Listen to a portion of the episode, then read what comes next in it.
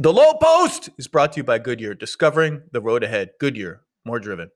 The conference finals are heating up, so don't forget to follow the Hoop Collective with Brian Windhorst and the Woj Pod with Adrian Wojnarowski wherever you get your pods. Plus, The Ultimate Fighter is back. The reality show that brings top MMA prospects together under one roof to compete for a UFC contract is on ESPN Plus. Featherweight champ Alexander Volkanovski and Brian Ortega coach men's bantamweights and middleweights who've put their lives on hold for the chance to pursue their UFC dreams. Stream new episodes every Tuesday only on ESPN Plus. Sign up now at espnplus.com slash UFC. And now, the low post. Welcome to the Low Post podcast on a Monday morning where the second round is over and it went out with a bang or a whimper or a pass to Matisse Thybulle, depending on your perspective. It began this, this raucous weekend with the LA Clippers down 25 in the third quarter, roaring back without Kawhi Leonard to eliminate the number one seeded Utah Jazz. Not a great look for the Jazz. And it ended with something happening to Ben Simmons for what feels like the 20th consecutive playoff game and the Atlanta Hawks getting their third road win of the series behind Red Velvet, the Ginger Mamba, Kevin Huerter, and some late heroics from Trae Young. Goodbye, Philly, Atlanta, Milwaukee conference finals. And in between, an epic game seven between the Milwaukee Bucks and what was left of the Brooklyn Nets that came down to a toe and in overtime. And now there are some tough offseason questions to face for some of these teams. And to help us do that, the best in the business at doing that, Mr. Robert Marks. How are you, sir? Hello, Zach. How are you? You know what it? We don't need the Lakers in the playoffs. We don't need big market. We can have Phoenix and Clippers and well, the Clippers are big market, but Milwaukee's of the world to have actually good basketball.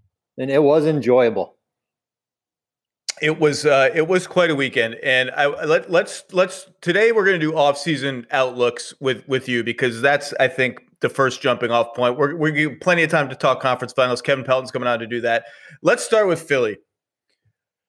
I said before the playoffs that anything short of the conference finals was a catastrophe for the Sixers, and this is a catastrophe for the Sixers. I, I know that Joel Embiid is playing through a meniscus injury he he looked mostly good for this series. Uh, the 16 turnovers combined in game six and seven were ugly. He wore down at a bunch of second halves, including the offer he took in the second half of game four when Philly could have put a stranglehold onto the series and did not uh, in Atlanta. And um, and I, you know, the Hawks are good. We they've proven that. They've proven that they're maybe even better than good. They're just a really good team, and they're doing this without DeAndre Hunter, without Cam Reddish and and they deserve huge credit for that. But the Sixers were the number one seed, and the number one seed in the East was the most valuable real estate in all of playoff seeding this year because it it had it ended up with this road where you didn't have to face the Nets or the Bucks until the conference finals, and Philly could not get there despite home court advantage, despite a two one lead, despite big leads in every game.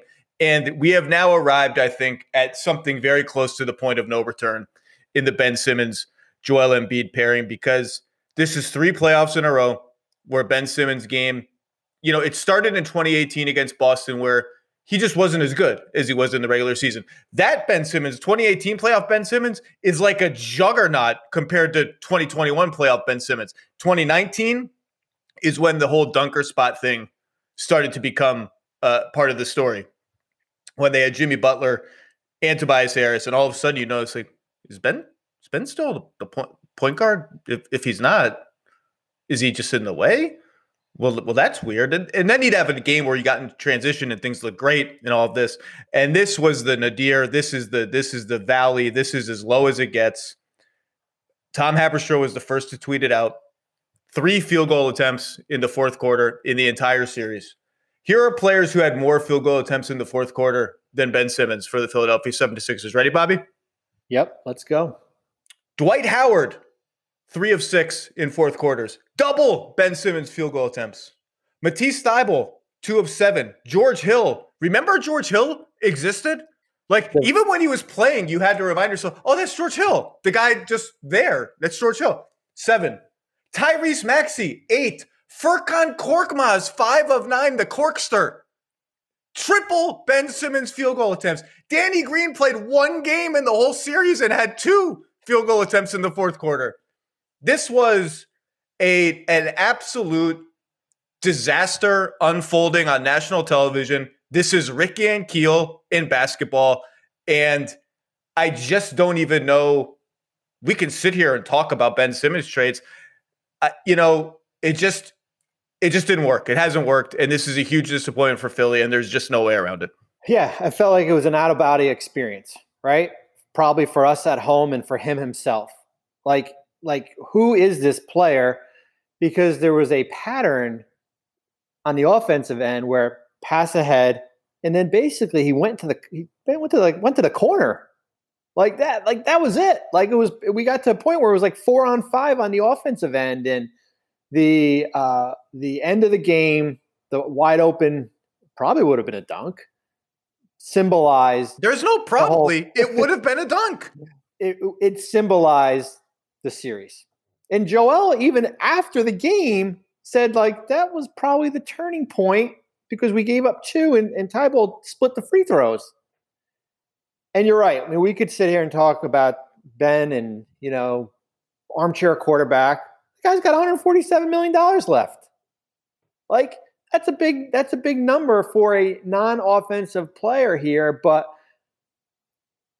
we are probably at a point of a crossroads with this roster that we've tried to, you know, we've tried to give it the benefit of doubt after losing to um, Toronto, after losing um, last year in the first round, and Daryl Morey has a had a full year to evaluate now. Yes, great, best record in the Eastern Conference during the regular season, but as you said, an ultimate failure when it comes to the playoffs. Game five, the lead we talked about defensively, game six, right? Your bench got you in. You, Tyrese Maxey got you back in that game. And then I don't think happened? they win the. I don't think they win that game if Ben Simmons doesn't get into foul trouble. I think they lose game six if Ben Simmons plays 35 minutes. That's how bad it was. I, I, I actually, I was sitting there watching it with a buddy of mine because I can watch game seven almost like a normal person. I have to take notes and all that. There's no game eight. And I first of all in the first quarter I said they're the Phillies the Sixers are going to lose the game. It just felt like a loss right from the beginning. And then and then I, I just like I, I looked at it like are they gonna are they just gonna bench him? Like are they gonna play Tobias at the four with a bunch of guards and and that's it? I was surprised they I was surprised he played as much as he did. Yeah, I mean you're right. I mean, getting into you know the foul trouble certainly in game six saved their rear end, and it basically forced Doc's hand. I mean, that's the that's the reality of it here. But um, I don't know where this. You know, when I wrote my article about them, it was it was really Embiid centric because of the supermax, and the second part was the roster. And I had in there about Tobias and Ben. You know, hey, you know, you can you can you hold on and just wait for that next disgruntled All Star? But Ben's value is not that next disgruntled All Star. That's the reality of it right now. Well, we'll we'll, we'll talk about that, but back to Butler. You know that team. That was the only time. I've been saying this all year about the Sixers. They were never my pick to come out of the East. I said all year, even when I had the rights to Ricky Sanchez guys on multiple times, I just don't trust this team in a big spot. And game five was exactly why I never did. And game seven was exactly why I never did. Um, the but when Butler was there, because they had a guy who could go get his own shot, a perimeter guy. That was the only time that they felt like, okay, they're on to a championship formula. They didn't win, but I mean, I talked to the Raptors players about it during the conference, during the finals and the conference finals. They feared that Philly team more than the Bucks and more than the version of the Warriors that they ended up playing with all the injuries. They, they, that team was an absolute bear to play against. And then Jimmy Butler turns into Josh Richardson and Al Horford, which are now Seth Curry and Danny Green. And you can trace all of that all the way back to kind of the first trade of the process, which is Jrue Holiday. Gets you, I believe, the picks that become Noel and Saric. Yep. And and Saric is part of the Butler trade. So there's all that sort of we can go back and litigate the process if you want. But um, you know, it just that was the that was a team that was fearsome and there are a bunch of crossroads things that you can look back on when you when you want to say have they gotten enough eight years. Eight years ago, the process started. Have they gotten enough? The two big ones are Butler, moving on from Butler for reasons that I don't think have really all still come out yet. Um, and Fultz. Those are the those are the two crossroads. Uh, if they if they have Tatum instead of Fultz, this is this is obviously just a whole completely different situation. Yeah, I mean it's um, sustainable success when it comes to the roster, right? Can you build it long term? I even go back, uh, Zach, and I know JJ Redick is not at the point where he was four or five years ago, but there are a lot of games when JJ was there that he saved their rear end at the end of games. The ability to make shots, and you're basically now relying on Seth Curry. Like, you know, Seth Curry probably was their, if they win this series, probably is their MVP, right? Out of this group. I mean, certainly Embiid, you can make the argument before, but they didn't really have another shot maker on this roster. Um, Korkmaz, you know, yeah, they had some shot missers. They had a few shot missers. Um, um, but but Redick, you know, he he covered up a lot of deficiencies here, and then you mentioned that with with Jimmy there, and and when those two guys move on, now it's you know it's it's the Embiid, Simmons, Tobias Harris show. So they they owe they're now net negative one first rounder yeah. because of that Horford dump big dump, big old dump, uh, Oklahoma City, and uh, so that's not great, but it's not it's not bad. But I just I'm looking at the roster, like I just don't know what other card they have to play other than trading Simmons, which is of course the card that all the skeptics have been waiting for them to play for years and years. Who uh, skeptics who frankly have turned out to be right. Like they just don't they don't fit well enough together, and and they're great. They're a great defensive fit. And when they had Butler, it looked like they could make it work as a two way team. Last year, Simmons gets hurt in the playoffs. We don't really get to see it, and that team was all misshapen anyway. So, I, that the skeptics appear that they're going to be right, except a couple of things have changed in the interim period. Number one, Simmons trade value has gone down.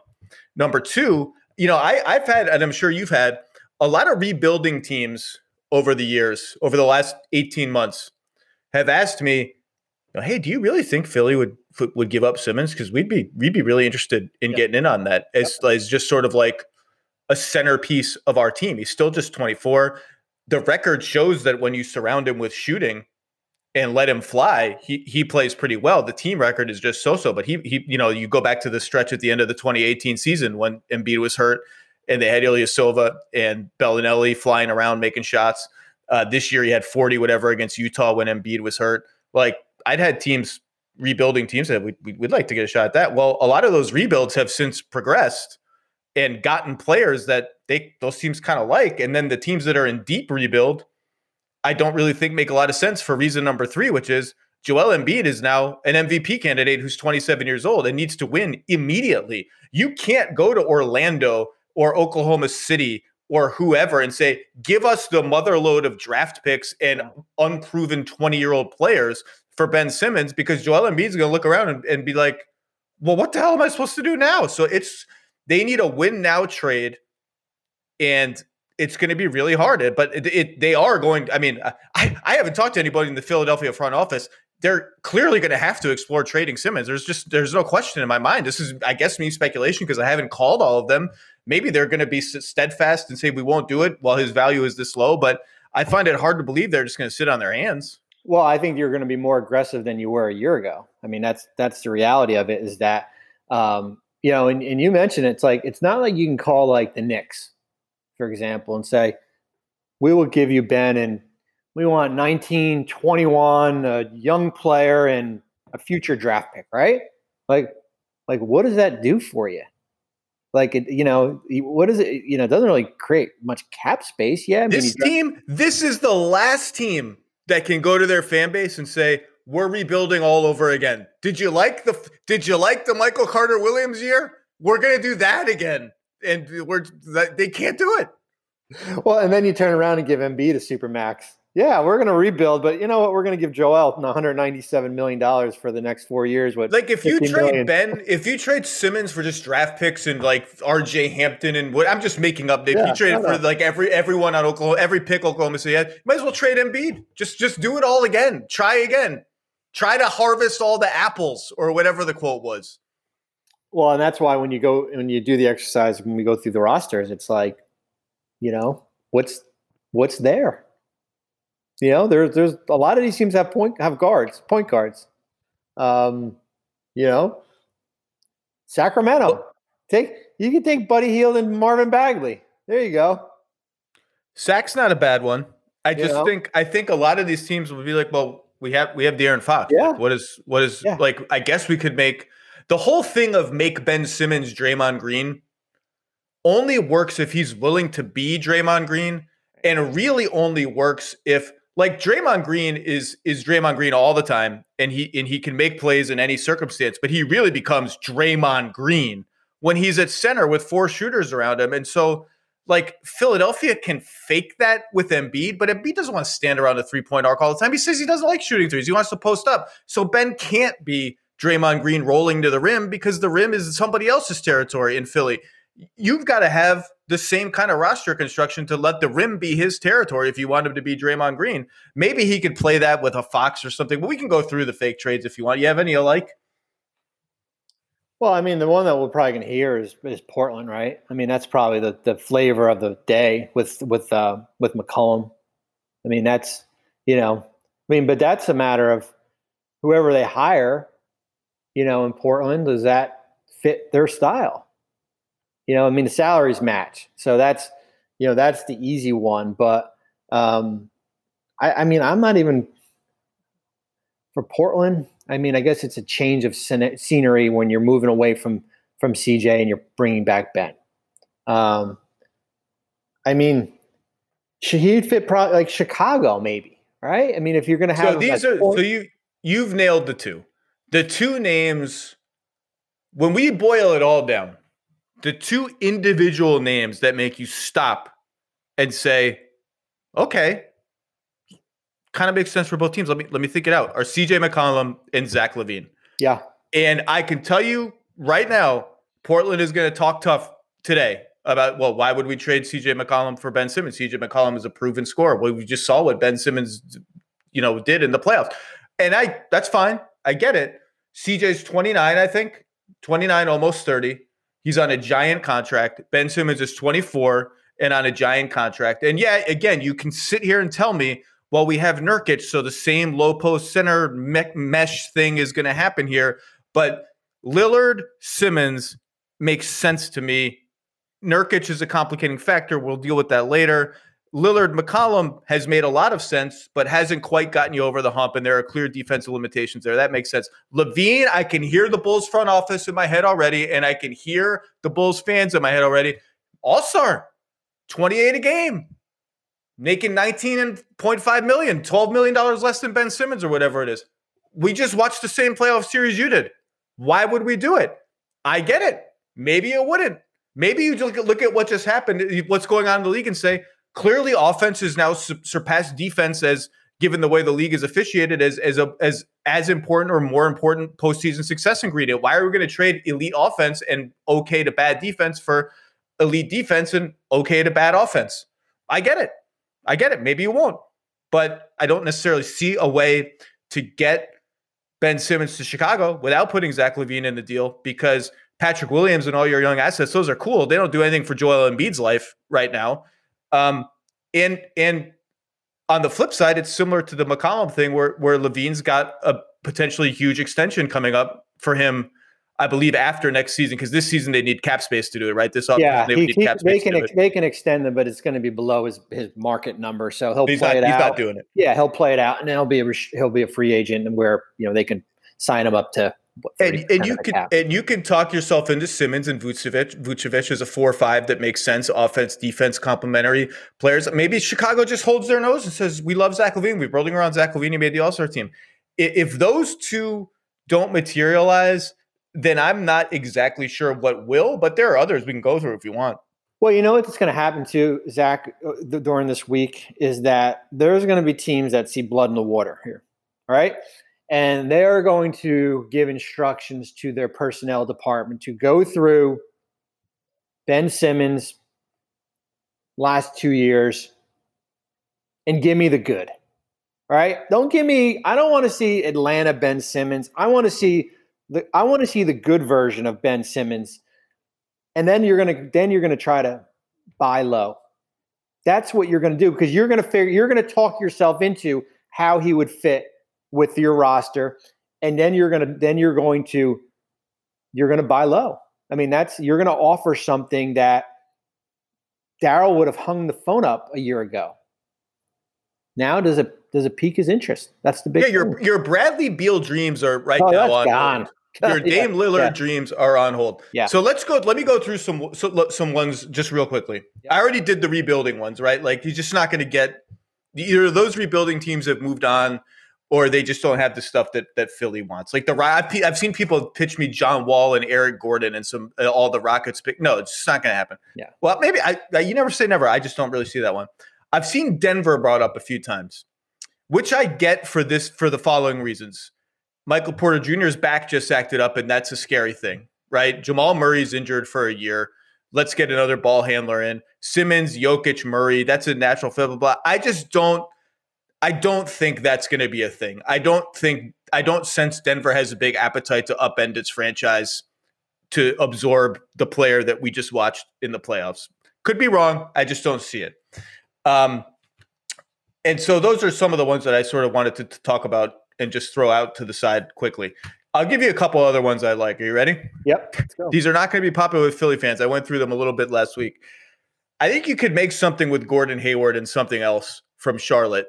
The problem is Charlotte may say, well, he's not a great fit with LaMelo Ball. Um, so that's one. Can I tell you a I I just they never they never seem to be in on these things, but can I tell you my sneakiest team? Just just purely putting puzzle pieces together. San Antonio Mm. is just tailor made for a bunch of stuff for one guy, throw some things at the wall, move. Like, why not just say, here's some here's some veterans who complement Simmons, here's some draft picks. We are we it, it would require them thinking, we've got a bunch of pretty good young guys. We don't think they're going to add up to a great team even when they all reach 23, 24, 25 years old. Derek White's already 26, I think. Let's just take a shot. And could, could correct me if I'm wrong. I believe they could sign and trade DeRozan to the Sixers, and the Sixers would still be able to get under the hard cap, right? I Yeah. think they would have enough leeway, right? I They that would. one. Yeah, they The would. They would Spurs, and the toss them- Spurs have Chip Engelland. If there's one guy who can fix Ben Simmons and make him change hands, they've got him. Well, here's the here's the question I always pose, and I ask internally when whenever these big names become available and they've got a lot of money left under contract. It's and this is a perfect example for San Antonio. If Ben Simmons, right, Zach, was a free agent this offseason, would you pay four for 147 for him?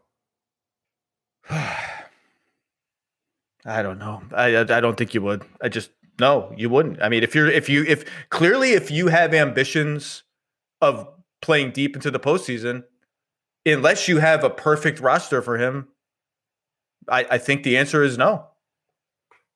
Yeah, I mean that's I mean he's your big he's your big ticket free agent. That's that's who he is, especially if you know. I mean the DeRozan number doesn't even really doesn't even count against their books. I mean he's their he's their their number one free agent to to add to this roster.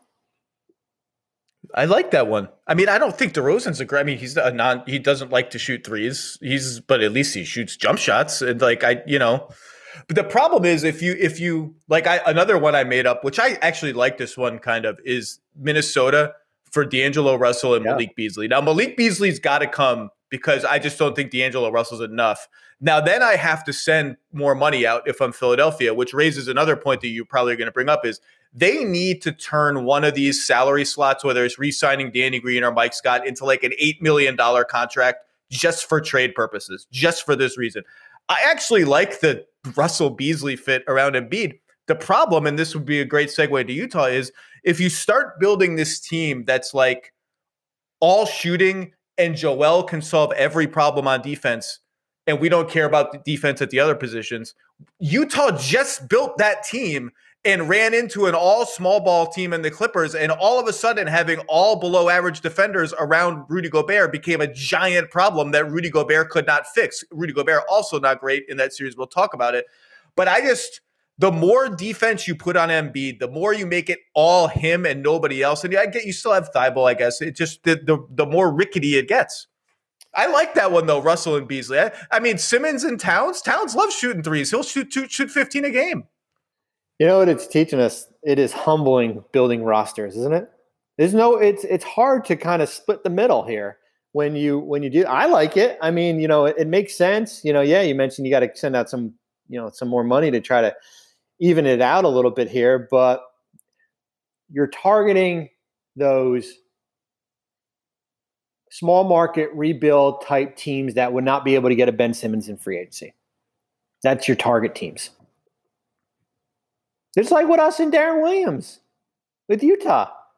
You know, I nine, ten years ago, like we couldn't have gotten Deron Williams in free agency. We had trade for him. We were a middle of the road rebuilding type team. And, and Utah realized that and, and targeted us to trade him. Ben Simmons is is is a better basketball player than he looked in the last two weeks. Yes. He's a good player. Yep. So he's a, and by the way, even you have to give him credit, even as he's having a complete mal- malfunction on offense, never stopped on defense and really bothered Trae Young all the way down to the end of that series. Um, will look would look better with a change of scenery.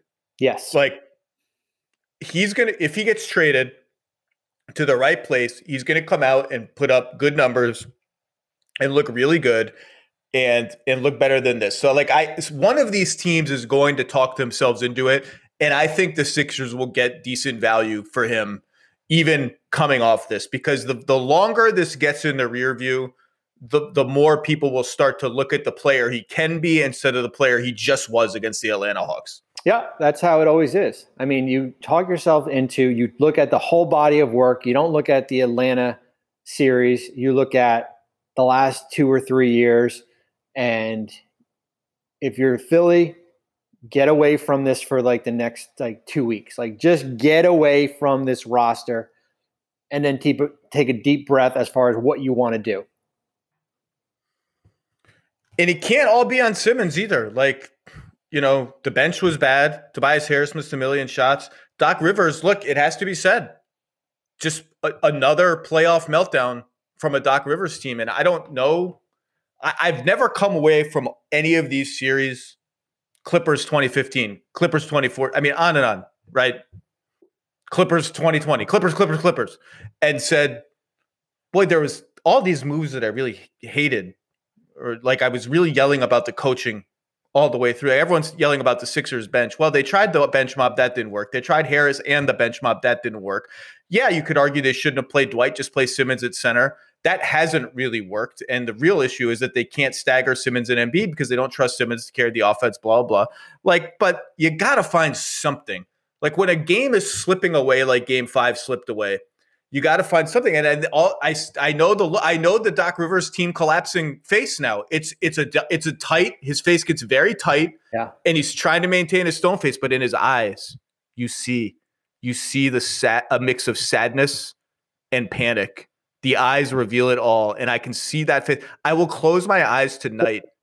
and I will wake up in a cold sweat at 3:30 because I'll be dreaming and in the dream Doc Rivers will just be looking at me with the Doc Rivers meltdown panic face. And you know what I'm talking we saw about. That, I, yeah, we saw it, it stretched a little. We saw it in, in, last year in Denver. We saw it in Denver. We saw it in the Denver series when they when Denver hit that point in the I think it was like five minutes left in that fourth quarter. We we we saw it. The two other teams that we should mention are just Indiana is ripe for something. I don't yeah. really love any fake Simmons trades I've been able to. A lot of contracts, yeah. move, right? Like those ten to twenty million dollar guys, those in betweeners, they're there. Yep. And the Warriors, you know, we'll see how the lottery works out for them. They've got a lot of draft capital. They've got Wiseman. They've got Wiggins, which people want to do that swap. I mean, maybe there's something there. Hell, maybe swap Draymond Green. I don't see them doing that, but who knows? Maybe we, we should at least mention them. Is there any any Simmons potential Simmons suitor that we did not mention? Did I get no, everybody? I mean, like even like you know like even like a team like Memphis, who is like you know kind of like not they're there but not quite there. Like I don't even know how he would fit there. Like you know like Winslow, Anderson, Crew, draft picks and stuff. But what does that do for Philly? I don't know how he fits in. He No, fit Memphis? I'm not seeing it. Not seeing it. I think they're all in on Morant, Jackson. Yeah. Figure it out from there. Yeah, even the Lakers, Zach. I don't even you know Kuzma, KCP, their first round pick. That's not going to do it either. The uh, asset well is dried up there.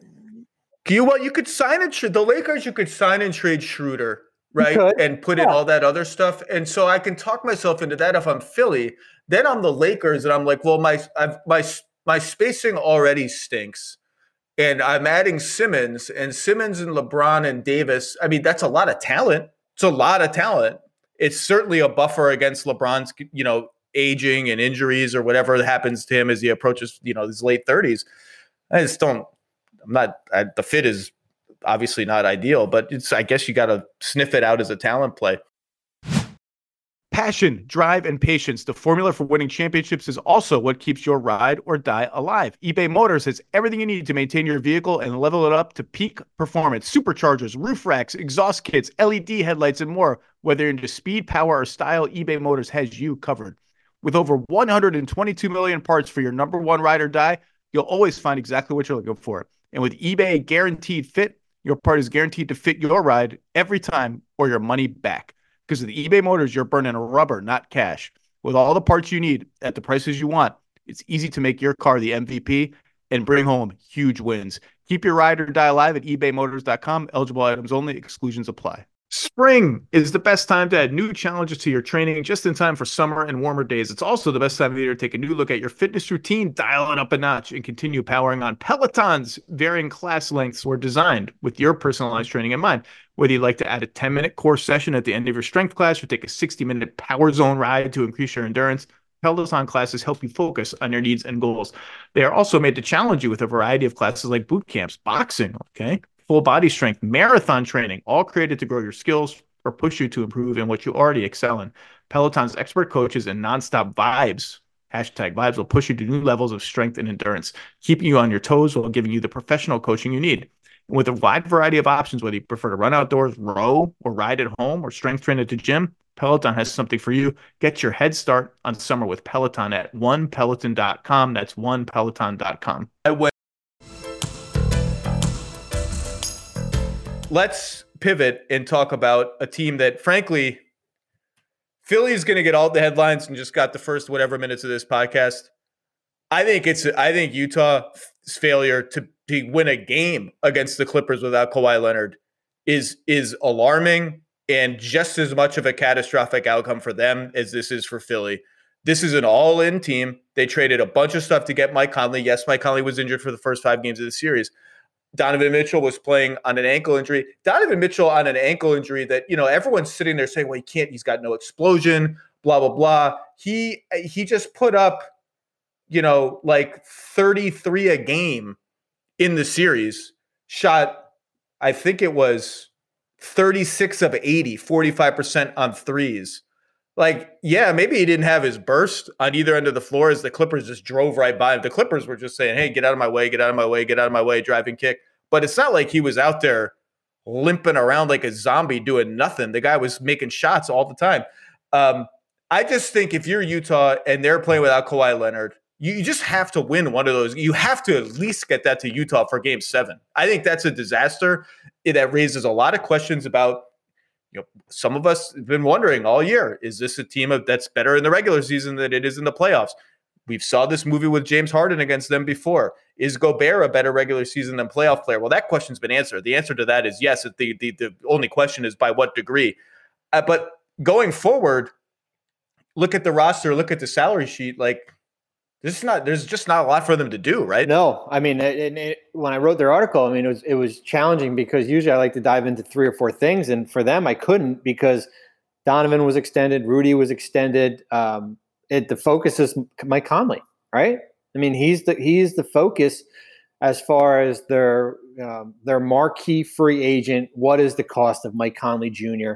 Um, you know, you don't bring him back, you're basically probably left with Donovan at point guard, right? Like kind of what we saw a little bit, um, you know, when Mike hasn't played. You, know, you got your tax mid level to go out and get a maybe another backup or something else. But Conley is your is the you know he's your focus. What's his cost and what's his market outside of Utah? Yeah, the um they're in a use it or lose it with him, right? It's not like they're going to have cap space for Mike Con- to, to replace Mike Conley. And as you pointed out in your piece, the cap space market might not be huge for him in terms of who has room, who needs a point guard, who's going to really spend it on Mike Conley. And it's easy for us to sit here and say, well, Mike Conley gets injured at the end of the year. He's 34. Why would they bring him back? Why would they pay him three years, 90 million or whatever figure you want to make up? Oh, well, he just made the All Star team. And what are my alternatives? I'm trying to win. I'm trying to win. It's you can sit here and tell me Mitchell's 24, right? So say you wanted to trade Gobert. Say you're so disappointed in what you just saw in the playoffs, you want to move on from Gobert maybe I can sell to Donovan. Donovan's three years younger than Embiid, right? If we're going to compare Utah and Philly, maybe I can sell him on. We can take a step back here and get some rebuilding assets and be ready to gear up again when you're 27. You're only 24. You're not Joel Embiid, but you just spent a gazillion, not a gazillion, but like 18 a year on Bogdanovich, who's 30 or whatever he is. You just paid Clarkson a lot of money. He's in his prime. You just extended Ingles, though there's only one year left on that deal. He's in his prime. You just bought Derrick Favors in at three years, 30. He's in his prime or past it. Like you're you're built to win today. Yeah, Royce still. O'Neale too. I mean, Royce is on a good contract for the next three years. I think um, he might be their only trade chip. Like I guess Clarkson probably has positive trade value now after the season he just had, but not like people aren't ba- battering down their doors to get Jordan Clarkson. No, they're not. I mean, I mean, you know, Bogdanovic certainly probably has value, right? Um, but as I said, like to become a buyer, you got to be a seller.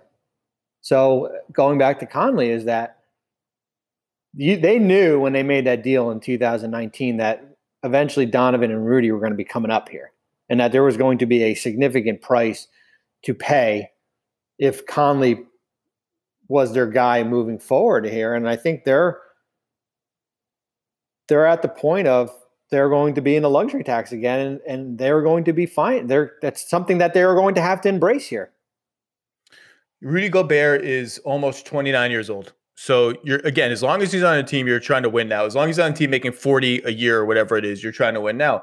And I think he's actually been a little better in the playoffs than some of the just screaming critics of his game might think. Even against the even against the Nuggets last season, I thought he was mostly very good. Um, this was a bad series. This is a bad last few games for him.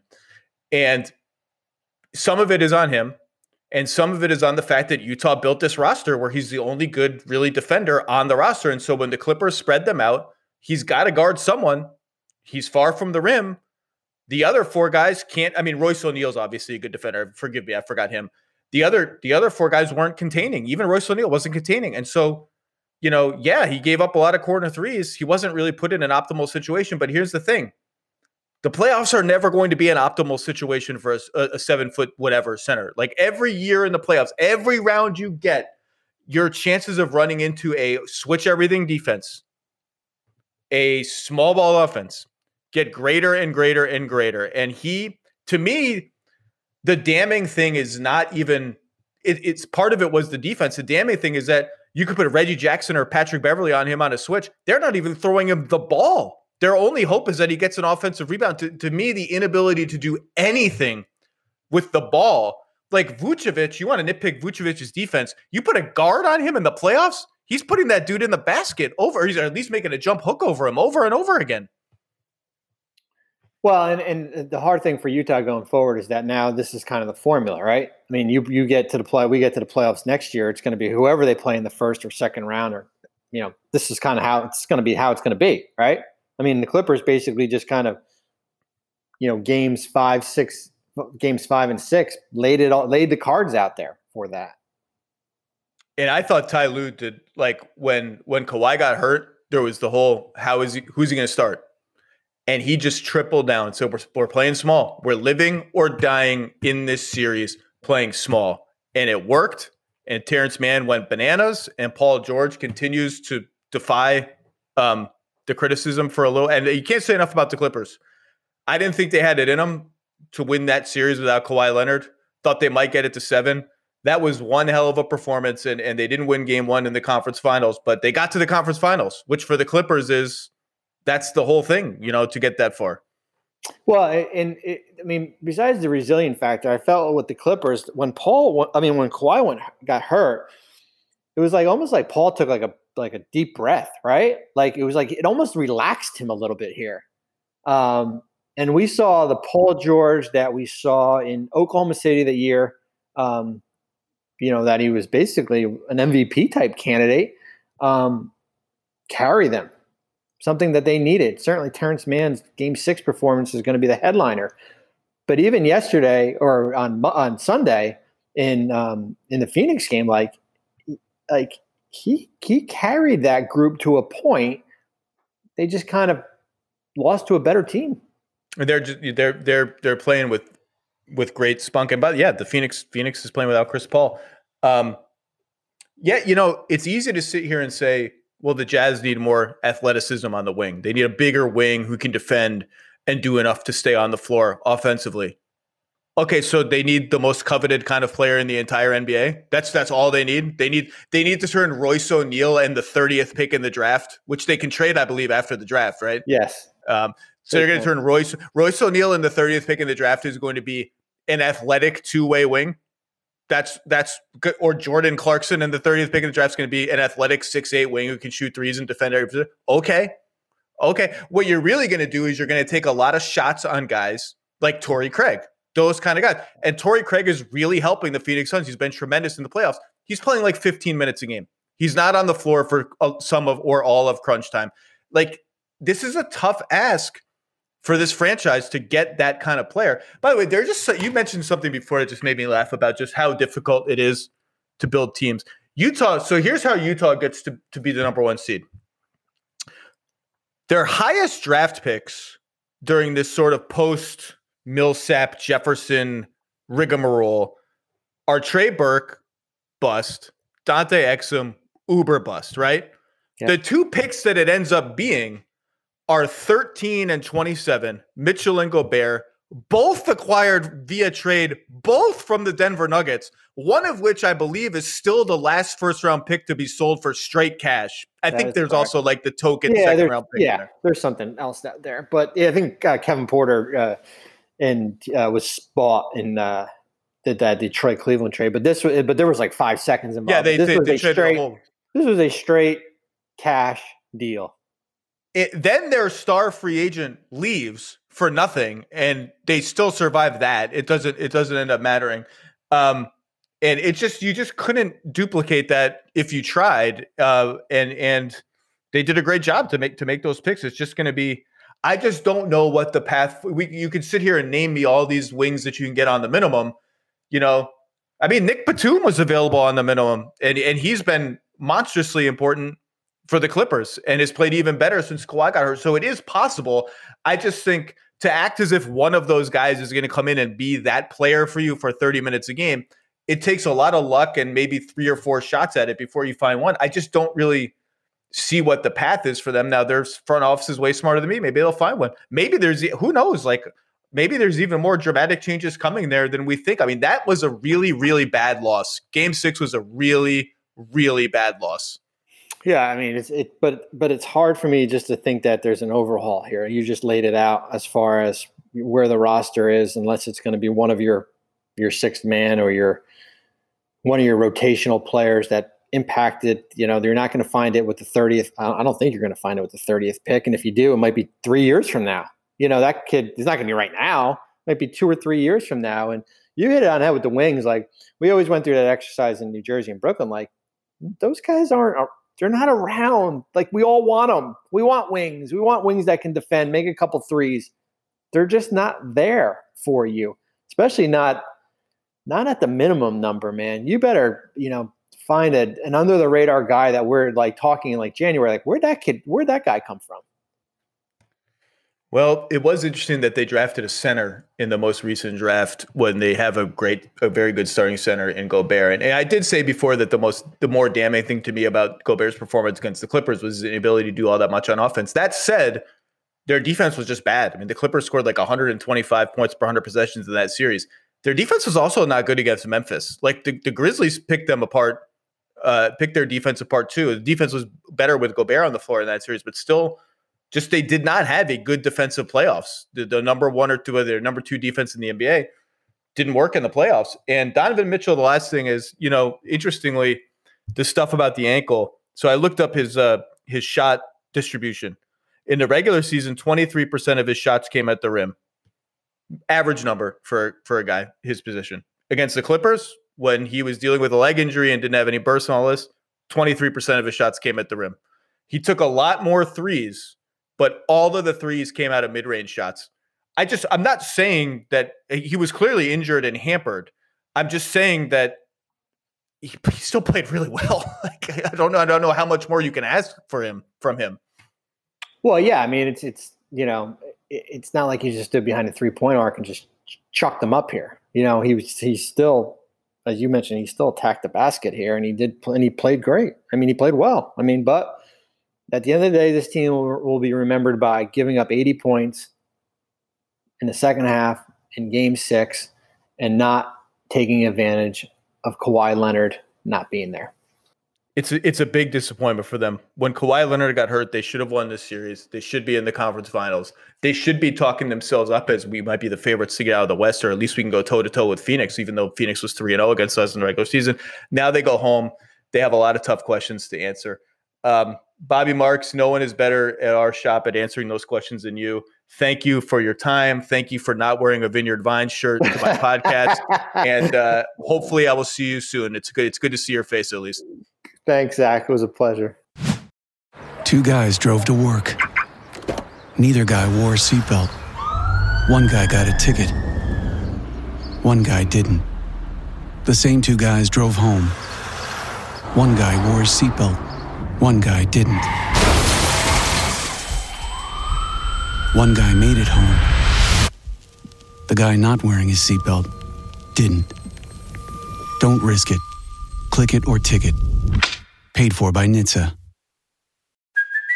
Hey, it's Kaley Cuoco for Priceline. Ready to go to your happy place for a happy price? Well, why didn't you say so? Just download the Priceline app right now and save up to 60% on hotels. So, whether it's Cousin Kevin's Kazoo concert in Kansas City, go Kevin, or Becky's Bachelorette Bash in Bermuda, you never have to miss a trip ever again. So, download the Priceline app today. Your savings are waiting.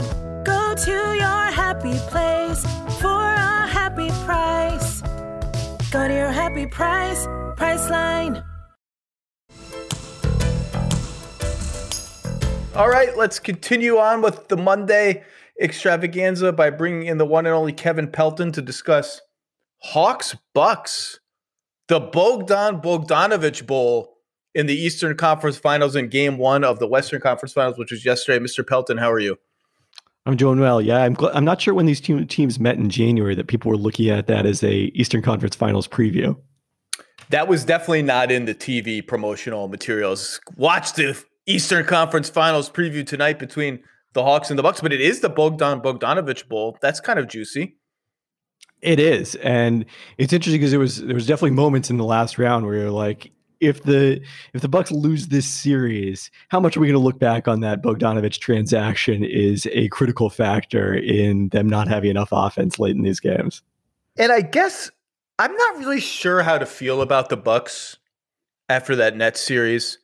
I mean, on the one hand, you have to credit them for sticking with it, right? And they kept their defense. Their defense kept grinding. They never got so discouraged about how their offense was sputtering about that it affected their defense. They got they toughed out a road win in Game Seven, which is the toughest one to get, get in sports. They toughed it out against Durant, who was superhuman almost the entire series. Harden actually, you know, gave them some points, 22, I think, in, in game seven.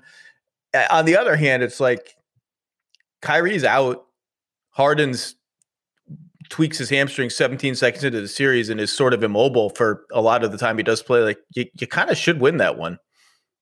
Well, we know all the things that we were going to say about the Bucks, that people were going to say about the Bucks. It's similar to what people are saying about the Sixers. If Kevin Durant's foot had been beyond the arc on that three point shot at the end of regulation and it had been a game winner instead of a game tying shot. So it, it's not like those thoughts completely disappear. And, and that does probably show to some degree how ridiculous they are that whether you believe those things about the bucks or in this case the sixers depends on whether a shot is a two or a three which is not something they have any particular control of or or whether that shot goes down I, I mean, I do think it's definitely to the Bucks' credit that they have advanced this far without getting much from their offense. You know, the only three teams that have worse shot making in the playoffs, according to Second Spectrum's data, when you account for the players taking the shots, have been teams that were easily eliminated in the first round, didn't even make it to a game seven in the first round. So for them to survive that and get to the conference finals, I, I think does, you know, they do deserve a fair amount of grit, but are, uh, do I feel confident about the Bucks going forward? No, I still don't feel that. Uh, what is the most interesting thing to you about this conference finals? What's the thing when game one tips off you're going to be looking for? How do they handle this? Who guards who? Whatever it is. What what's the thing that jumps out? So I'm assuming you're heading a similar direction, but to me, the key battleground in this series is basically uh, five to ten feet away from the basket uh, straight on, where Trae Young is going to take an incredible number of shots in this series, assuming that the the you know they can't find a way to to beat Brook Lopez's drop defense in an entirely different way. Uh, the the regular season meeting between these two teams that Trae Young did play, which he only played in one of the three. The, yeah, the, the regular season games are not are not super useful. There's people missing every single game. Collins misses a game. Capela misses a game. Trae misses two games. Tucker trade is only I think one or two of them. It's it's a whole mess. Absolutely. But that one game that Trae did play, according to the play by play, 13 of his 17 shot attempts in that game were running floaters. Uh, the second spectrum data has it a little more conservative. They've got it as eight, but that's still tied for the second most in a game this season. I mean, these are the shots that the Bucks defense is basically designed to give up. These are the shots that Trae Young has taken twice as many of as anyone else in the playoffs, according to Second Spectrum.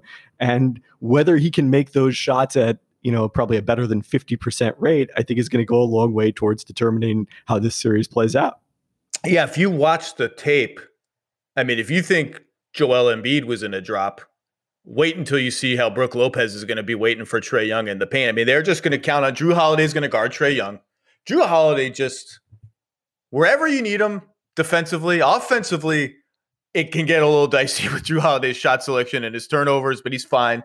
Defensively, you want him on Kyrie, take Kyrie. You want him on Harden, take Harden. Harden gets hurt, back to Kyrie. You need him to spot some minutes on Durant. He's giving up a lot of hype, and he's going to battle. Now it's like Trae Young, totally different kind of player. Go go guard Trae Young. DiVincenzo guarded him some too. He's obviously injured. So you're going to see Trae Young's going to drive, and it's going to be up to Jrue Holiday to be on top of his shoulder, and it's going to be up to Jrue Holiday to not foul him. And this is an interesting battleground. This is the team that is the best in the league at avoiding fouls. The Bucks are the least opponent free throw rate, lowest opponent free throw rate in the league. This was the team that, you know, had just like Bud comes from the Spurs tree, which is what's your solution to James Harden? Put your hands behind your back. And and they're playing Trae Young, who's the best in the league at drawing, other than Harden, I guess, at drawing fouls of varying varying qualities, including Dwight Howard just running him over the other night. That, last night in Game Seven, that was a fun. That was a fun like two irritants just colliding in the stupidest way possible, and then Trae Young doing push-ups. Push-ups the push-ups are badass. I am very pro doing push-ups, particularly when you're the little guy in the collision. It's definitely I don't know that there's a much better way to resolve it. Like you're not going to go away like flexing necessarily, but that's a way for you to show your strength, I suppose. Um, so yeah, Trae's going to take a ton of floaters. To your point. Yeah, and I I am hopeful. You mentioned Jrue's offense in this series. I, I think it's going to be interesting because he was carrying such a heavy load in terms of minutes and defensive assignments. And it's not going to get easier in defensive assignments in this series, but maybe the minutes won't be as se- severe. And maybe that helps him get going as a shooter. Well, that is my second biggest question is who does Trae Young guard? Because if they start this, if Milwaukee starts this same jumbo lineup with Tucker, Giannis, and Lopez, which – I, guess uh, we can talk about whether that's a, a, decision they should make or not, but maybe they'll start fours, whatever, Connaughton. But if they start that lineup, no matter who they start, you can put, you know, Capela on Giannis, which is a matchup we'll see a lot. Uh, or you can put Collins on Giannis. We'll see both. We're going to see a lot of people on Giannis. Let's just say they start Capela on Giannis, Collins on Brook Lopez, which is the alignment that they used a lot in the regular season. Capela Giannis is a fun, a fun matchup too.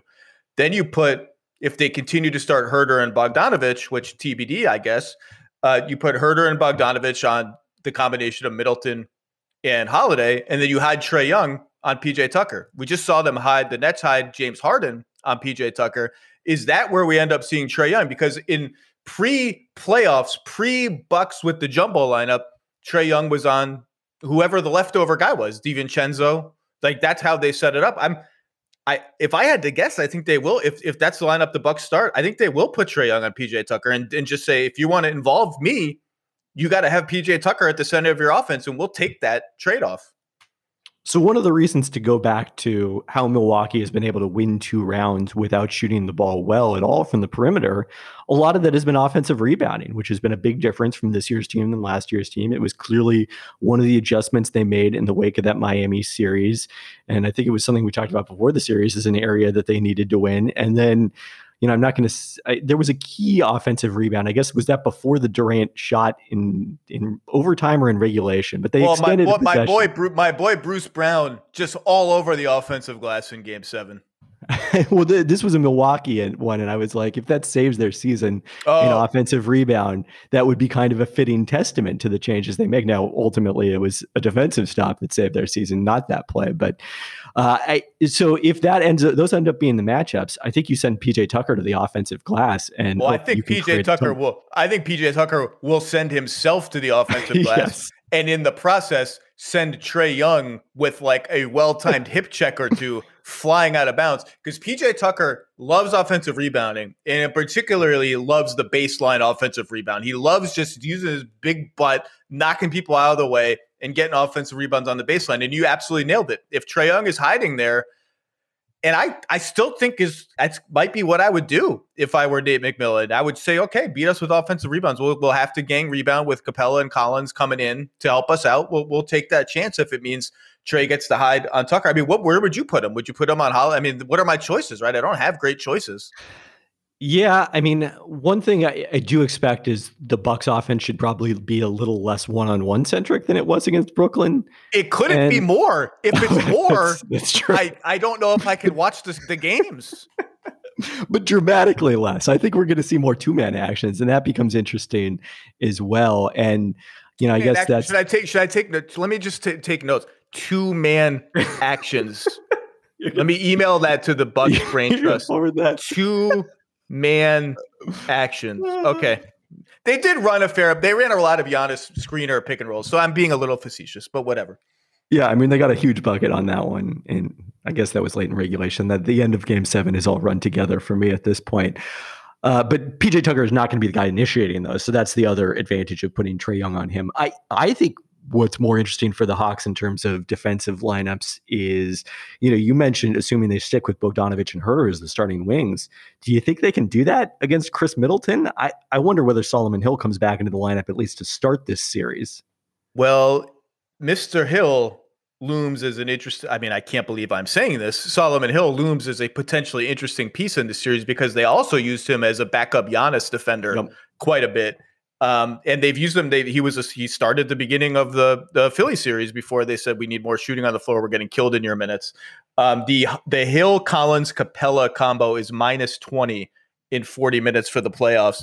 I actually think, you know, this certainly isn't a defensive adjustment, but I actually think they found something with Gallinari, Collins, Capela against Philly Philly obviously plays a very big starting five with Simmons, Harris, and Embiid.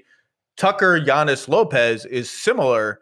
I don't know that they'll start Gallinari because I think they like to have that punch off the bench, but obviously you can take them out early, bring them in with all that. Um, but that group was plus is plus 27. That trio, Gallo, uh, Collins, Capela, is plus 27 in 67 minutes in the playoffs after playing just five minutes the entire regular season together.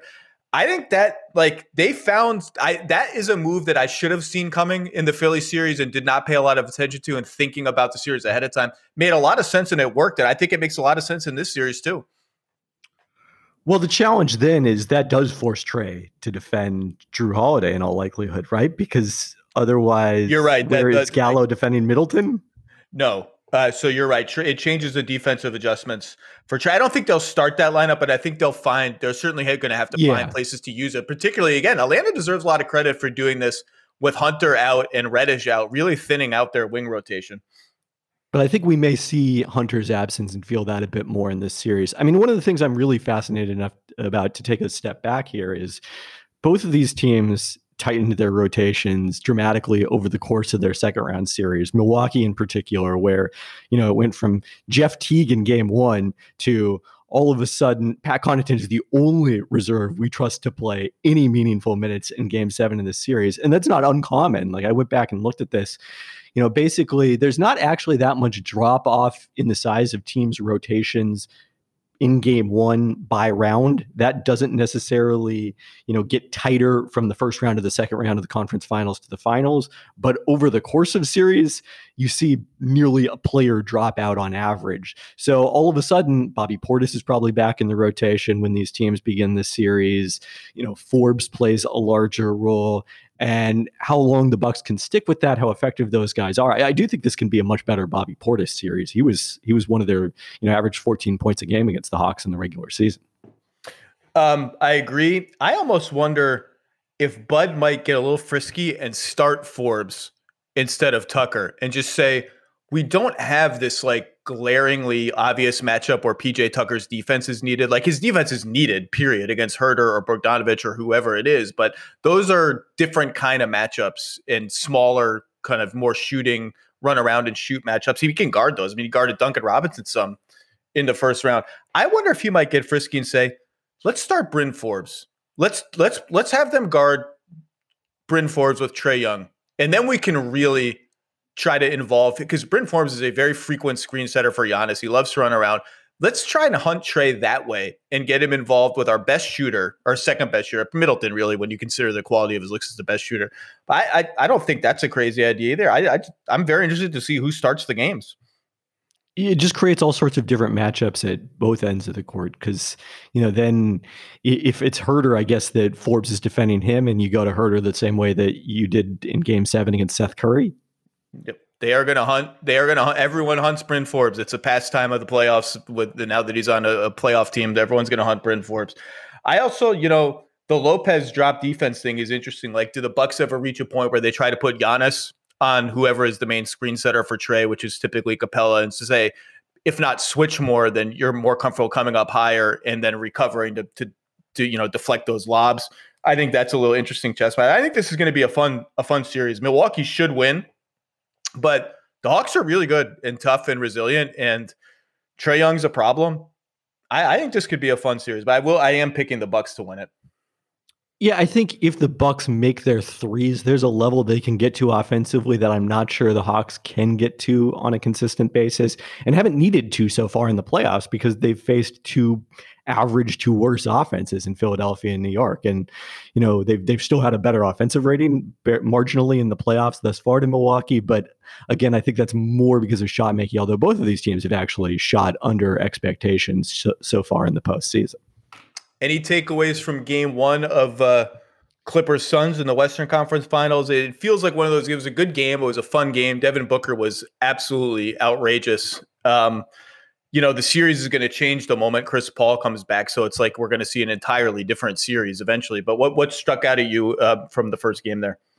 Right. I think that's the concern if you're the Clippers is they've obviously gone through this feeling out process. Speaking of rotations enlarging in game one of a series as compared to the end of the previous series, where you know, Ty Lue has sorted sorted through the options, determined which ones are going to be best in this series, and maybe by game three, although it probably even took longer than that against the Clippers, he settles on who he's going to use. And unfortunately, we know Terance Mann is going to be part of that group this time around. But if he figures that out in game three, but Chris Paul comes back in game three, is it already going to be too late if they're down to nothing in the series? Well, and just the loss of well, not loss of, but the Marcus Morris banging his knee or whatever, whatever his knee issue that took him out of the starting five at, at halftime. You know, you're just getting down without Kawhi and Morris. Now you've lost size, heft, shooting, and just a, two critical ingredients in those small ball lineups. You've got seven sort of guard wing guys left. That's a lot of guys, but it's just more Kennard who got roasted in his eight minutes in game one. It's more Beverley who they're going to leave wide open and say, we don't think the threes you hit in game six against Utah, which were delightful, are real, and we're just going to let you shoot. Uh, it's more Rondo who's been really hit or miss. I did not understand why Rondo was on Devin Booker so much in the second half of that game. It does not work out very well for the Clippers. I didn't get it. Um, it's just less. It's just less margin for error. And I actually thought the Clippers. I the numbers do not show it. Like this was an offensive explosion from both teams. I thought the Clippers were pretty well prepared for Phoenix's bread and butter pick and roll stuff. Like even when Zubac and Cousins were in the game, and obviously their Phoenix is going to go right at those guys in pick and roll defense. Their defense, so so. I'm more talking about the guys off the ball. I thought we're really well prepared for all the trickery that Phoenix does to get shooters open away from the ball, flare screens, little cuts, little. I thought the Clippers were pretty dialed in on that stuff. Phoenix is just really, really good. Here's a question we were debating yesterday during the game in our group chat. What do you think of those shots that Devin Booker hit repeatedly at the you know end of the third quarter, uh, pull ups off the pick and roll? Do you think those are shots the Clippers can live with, or that they need to find a solution to take away? I think I think it's just one of those fine fine point things where you can be a little better than they were. Like like um Ayton setting picks at half court was was a problem for them, and I think they could respond to that a little bit better. Like if he's if Booker's able to get a runway where he gets his rhythm and his pace and his footwork in a place where he feels comfortable, those are good shots. And if you're ahead, those are those are even better shots. Like two points when you're ahead, two points, two points, two points, you're just making it harder for the other team. It doesn't have to all be threes. I think those are shots that I mean, this is the same thing we went with with Denver, right? Like, it's like who who died right. by the who died by the Chris Paul mid ranger. Like, I think you have to live with them, but only if you can make them hard consistently. And it's the same thing with Trae Young's floater. Like, I think I think these coaches are are coaching it correctly. I think you have to make him beat you with floaters, but he's going to do that in, unless you're on his back and if you're on his back you risk fouling him. It's a, it's a it, because if you don't if you the real answer is you have to mix it up. You have to do lots of different things in every game right? But the moment they started trapping the suns beat the traps for the most part yesterday. This is to me one of the frustrating parts of playoff basketball which is you know there's going to be hard choices for coaches and when a coach chooses one of those paths the assumption on twitter is you know they get roasted and the assumption on twitter is whatever else you didn't choose well that obviously would have worked and that's a, uh, you can't possibly falsify that because we don't have to see the actual outcome of that whether it's you know i don't know again trapping more or or switching everything on those pick and rolls. I'm not sure exactly what that that solution would be but you know sometimes you have to kind of make a bad choice and, and live with the results of it. I, I thought i mean maybe this was just the morris injury um, screwing up their rotations. I thought they would play small more I, I was surprised how quickly they pivoted to let's just play traditional centers for almost the entirety of the second half, even given the Marcus Morris injury.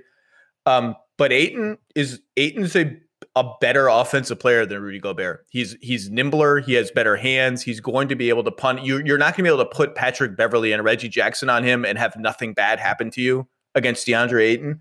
I was still surprised they didn't play small more. Um, but you know, but the trapping. Look, they trapped Booker. And I think Ayton had three or four chances to make the right play in open space. And I like the theory of that's not a position he's in all that often, although he's a decent passer. Make him make a play, particularly if he's catching it 20 feet from the rim. 12 feet, 15 feet, that's a comfort zone. That's one dribble and up.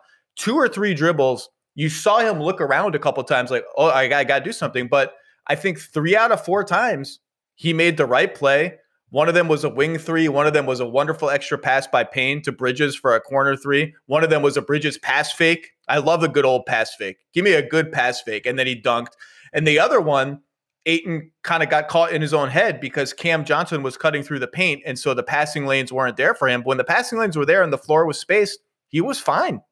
Yeah, it's a situation we haven't necessarily seen much of him in, partially because of the fact that the Suns haven't advanced this far. That you've been, you know, trying these sorts of strategies against their guards, and and that's one of those areas where I think playoff experience does sometimes show up. But one of the interesting commonalities of yesterday's games, two inexperienced teams continue just playing extremely well in this year's postseason. Well, and I've seen people, I've seen some people tweeting things about how all right, well, the Suns, you know, we're we're down two one. Then Anthony Davis got hurt. Then they faced the Nuggets without Murray and all these guys, and now they're facing um, now they're facing the Clippers without Kawhi. Well, like Chris Paul also got hurt in the Lakers series and kind of gutted through it and is now out. And I just like the Suns are just solid, man. Like you you can you can try and you can try and and and take some credit away from what they've done, but they're just blitzing these teams and they're they're just rock solid on both ends of the floor. And and they've had their own injury issues to deal with too. Their are their best player, the guy who got some MVP votes, did not play in game one. Let me repeat. They didn't just they missed a guy who people were talking up as like, should he be the MVP or at least be on the ballot? This and he didn't play, and they were like, oh, cool, we'll just win. I mean, it got a little dicey there at the end, but you know, let's, let's go win. It's fine got some first place votes. Yeah, and I think the other aspect of it is look, Portland got to face that same undermanned Denver team. You know, Porter Jr.'s back injury didn't flare up, but Barton didn't play in that series. And the Denver guards weren't exposed in the same way that they were against Phoenix because of the fact that the Suns are just presenting a greater overall level of challenge as a team. And we may see that to be the case with the Clippers without Kawhi as compared to a Utah team that was banged up itself, had Conley out much of the series, but was the number one seed in the Western Conference. So, you know, at some point, I think the the fact that the Suns are causing these problems for other teams that are shorthanded is still evidence of you know the level that they've reached. And you know, I think you can make a legitimate case, given they're up one nothing in the series, the uncertainty on the other side, that the the Suns are the favorite to win the title right now. I I I, I yes, I just I, I don't. I mean, I'm. If you had told anyone a year ago that the Phoenix Suns were going to win the championship, and I'm not saying that's going to happen. We have a long way to go in this series, and I think the Bucks qualitatively would have an argument as no we, wait a second we should be the favorites right. now having gutted out that series. Everyone right. talked about nets including me is nets bucks the real nba finals. Well all of a sudden we're not we're chop liver compared to devin booker and cam johnson and the suns. But the suns they just don't there's never they ha- they don't make mistakes defensively in particular. They don't make mistakes and they just don't have weak links. Like there's not like cam johnson's a below average defender but you're not like teams aren't redirecting their entire offense to kill Cam Johnson. Cam Payne is probably the closest thing they have. Like Booker is is Booker's stout and fights and battles. He's fine. I don't think he's good defensively, but he's fine. He's eh, maybe he's good. I don't know. Cam Payne, he's a better like, one-on-one defender than yeah. he is a team defender, which is probably actually become a becomes a more useful thing the farther you get in the playoffs. Cam Payne's the one that you would pick on, but we just don't see teams doing that very often. And and the, the best vehicle to do that is missing in this series. That's Kawhi. And then, but Phoenix's help in zoning up and rotations behind that action when you do it is just they just don't make mistakes. They make it really hard for you. Yeah, I think you said it at the start. They're they're extremely solid. And in a year like this, the combination of solid plus potentially healthy when Chris Paul gets back in the lineup, that makes you a pretty tough out. I think the Suns are going to the finals. like it's it's an unbelievable story. All right, KP, we got a long way to go in the conference finals. Thanks for hopping on and help us talk uh, Hawks, Bucks, Clips, Suns. You can read Kevin's stuff on ESPN almost every day, seemingly. Mr. Pelton, stay safe out there. You too. Thanks, Zach.